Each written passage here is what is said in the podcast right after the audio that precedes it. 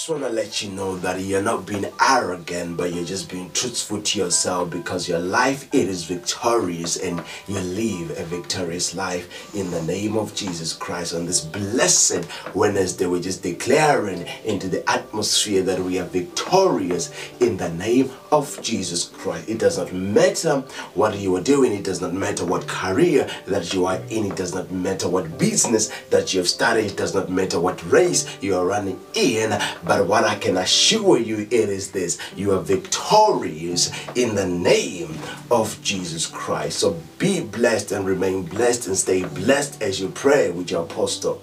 Shalom.